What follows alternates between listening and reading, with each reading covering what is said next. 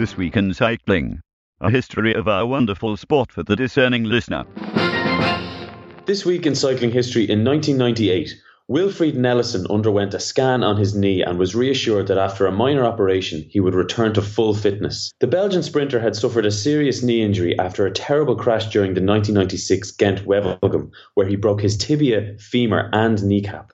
The knee injury wiped out the subsequent two years of Nelissen's career, but after receiving the news in 1998 that he would make a full recovery, Nelissen deteriorated further and was forced to retire at age just 27.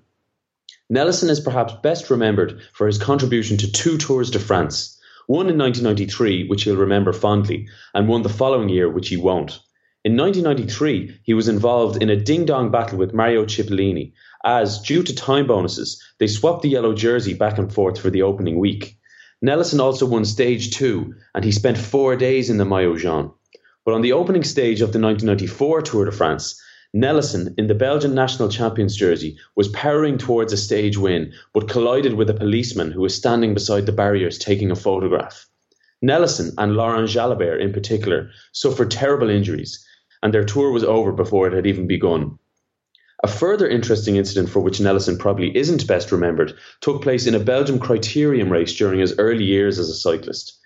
Nelissen and another Belgian rider appeared to cross the finishing line together at the end of the race. But as it was a minor race and there were no TV cameras present, the organisers could not decide which one had crossed the line first. So they made the two riders race the final kilometre again from a standing start, one on one, to determine the winner. Nelissen made no mistake the second time and duly crossed the line in first place, this time by a clear margin.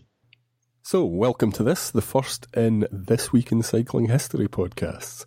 That was Cillian doing his usual stuff, and the format is going to be that Cillian and I will pick pivotal points in the sport that are particularly apposite to the week that we're in, and then chat about them. Now, this first episode has been cursed, like the Omen back in the day, because what's happened is we've had calendar clashes, we've had Skype fallouts, uh, we've even, on one memorable occasion, had the police call me into the delivery office to give them access that was compounded further on Sunday when we recorded this, when my half of the conversation turned into the equivalent of Scott's um, Scott's interview from the wardrobe. So you've got wee monologues from me in between Cillian's bits. Uh, Ree Wilfried Nelissen is the winner of the Belgian Road Championship, but little else. His only big single one day race was Het Volk, uh, and I expected far more of him. I remember the horrific pictures of him lying on the pavement beside Jalabert. And I remember that in a, a, premonition of the concerns we've got now about races, particularly in the, the lowland countries, you know, Holland and Belgium, it was a piece of street furniture that essentially did for his career. So let's go on to the next thing that Cillian's got to talk about this week. There have been several incidents relating to cycling's most romantic climb, Alpe d'Huez, while also relating to the calendar's most romantic day, Valentine's Day. The most famous of these incidents was the death of Marco Pantani in 2004. The Italian climber had won the Alpe d'Huez stage in Tour de France on two consecutive occasions in 1995 and 1997. Pantani would go on to win the Tour itself in 1998, along with the Giro d'Italia. But after testing positive at the 1999 Giro, when he was just two stages away from victory, his career and his life began to unravel. One of the best cycling books ever written is The Death of Marco Pantani by Matt Rendell, which chronicles not only the life and, and death of Pantani, but also highlights many things that are wrong with the sport of cycling. In 2004, Pantani died alone on Valentine's Day in a hotel room in Rimini, having overdosed on cocaine. Although Pantani won two consecutive editions of the Alpe d'Huez stage in the Tour de France, due to the Alps sometimes being left off the Tour route, these victories did not fall in consecutive years. There are only two riders who have ever won on Alpe d'Huez in two consecutive years. One is the Dutch rider Hennie Kuiper, who won in 1977 and 1978. The other is Gianni Bugno, who won two in a row in 91 and 92. Bugno, to stick to our theme, was born on Valentine's Day in 1964. But the romance of d'Huez doesn't end there. Giuseppe Guerini, the winner in 1999, was also born on Valentine's Day. Guerini, while not one of the biggest names to have ever won on the iconic mountain, is responsible for one of its memorable moments. As he was leading the race up the Alp, he approached one of the hairpin bends as a photographer was preparing to take his photo. The photographer, just like with Wilfried Nelissen in 1994, was looking through his lens and didn't realize how close Guerini actually was, and he couldn't move out of the way quick enough as he saw the Italian was approaching. The pair collided, and Guerini was knocked off his bike, but he remounted, and the ensuing adrenaline rush helped him go on to win the stage, merely adding to the legend of cycling's most romantic climb. Now, I don't know about you folk, but I find that connection between the 14th of uh, February and, and Alpe d'Huez, frankly, a bit creepy. Guerini, um, I remember the guy who knocked him off was called Eric, and there was subsequently an art installation which consisted of the two pictures that he'd got of Guerini before he was uh, run over by him, and a collection on a wall of his quotes. The lesson there is exactly the same as the lesson with uh, and, and Nelissen. Things in the viewfinder may be closer than they appear.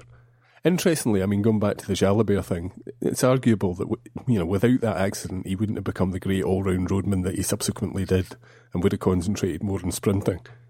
Anyway, on to the last bit in this first slightly weird version of this week in cycling history.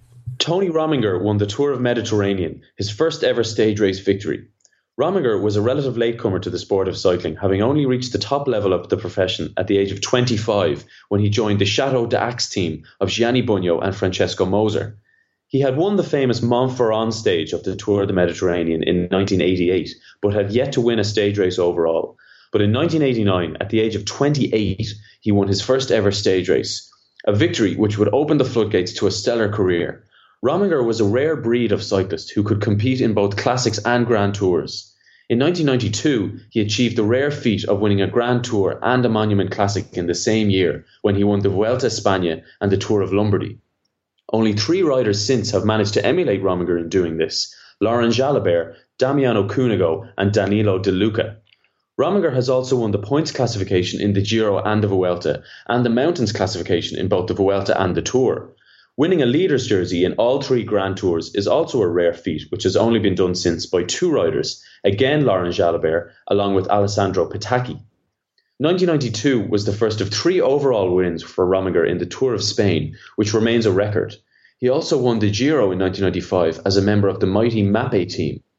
As a quick aside, that Mapei team in 1995 contained a staggering five past or future Monument Classic winners Gianluca Bortolami, Andrea Tafi, Franco Ballerini, Johan Museeuw, and Frank Vandenbroucke, as well as world champion Abraham Olano. But despite all this fantastic success, Rominger could never quite put in a performance at the Tour de France. Having taken part in 1988 and 1990 in support of team leader Bugno, he switched teams in 91 and turned his attention towards the Vuelta.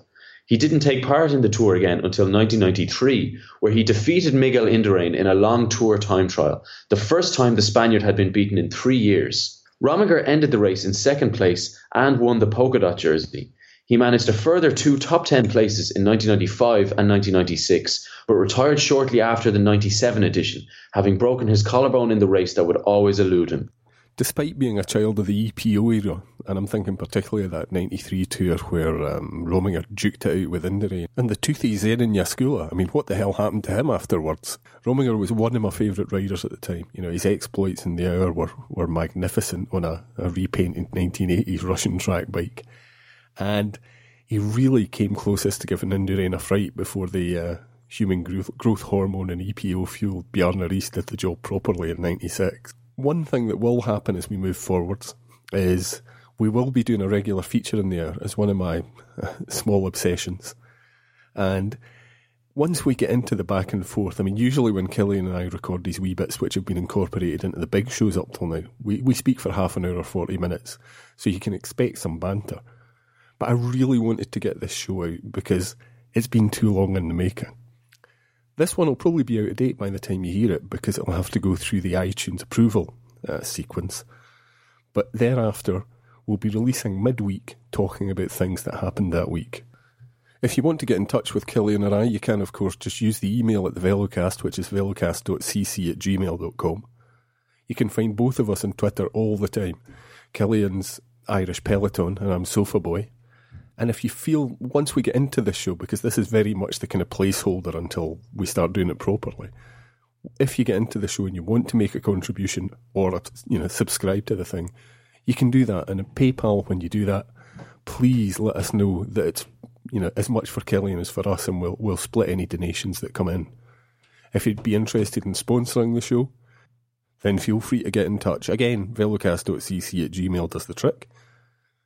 Don't think that every show is going to be like this one. Uh, we had to get started somewhere, and once the banter gets going, it's going to be a lot more fun. Thanks for listening, and hopefully, we'll speak to you next week to talk about this week in cycling history.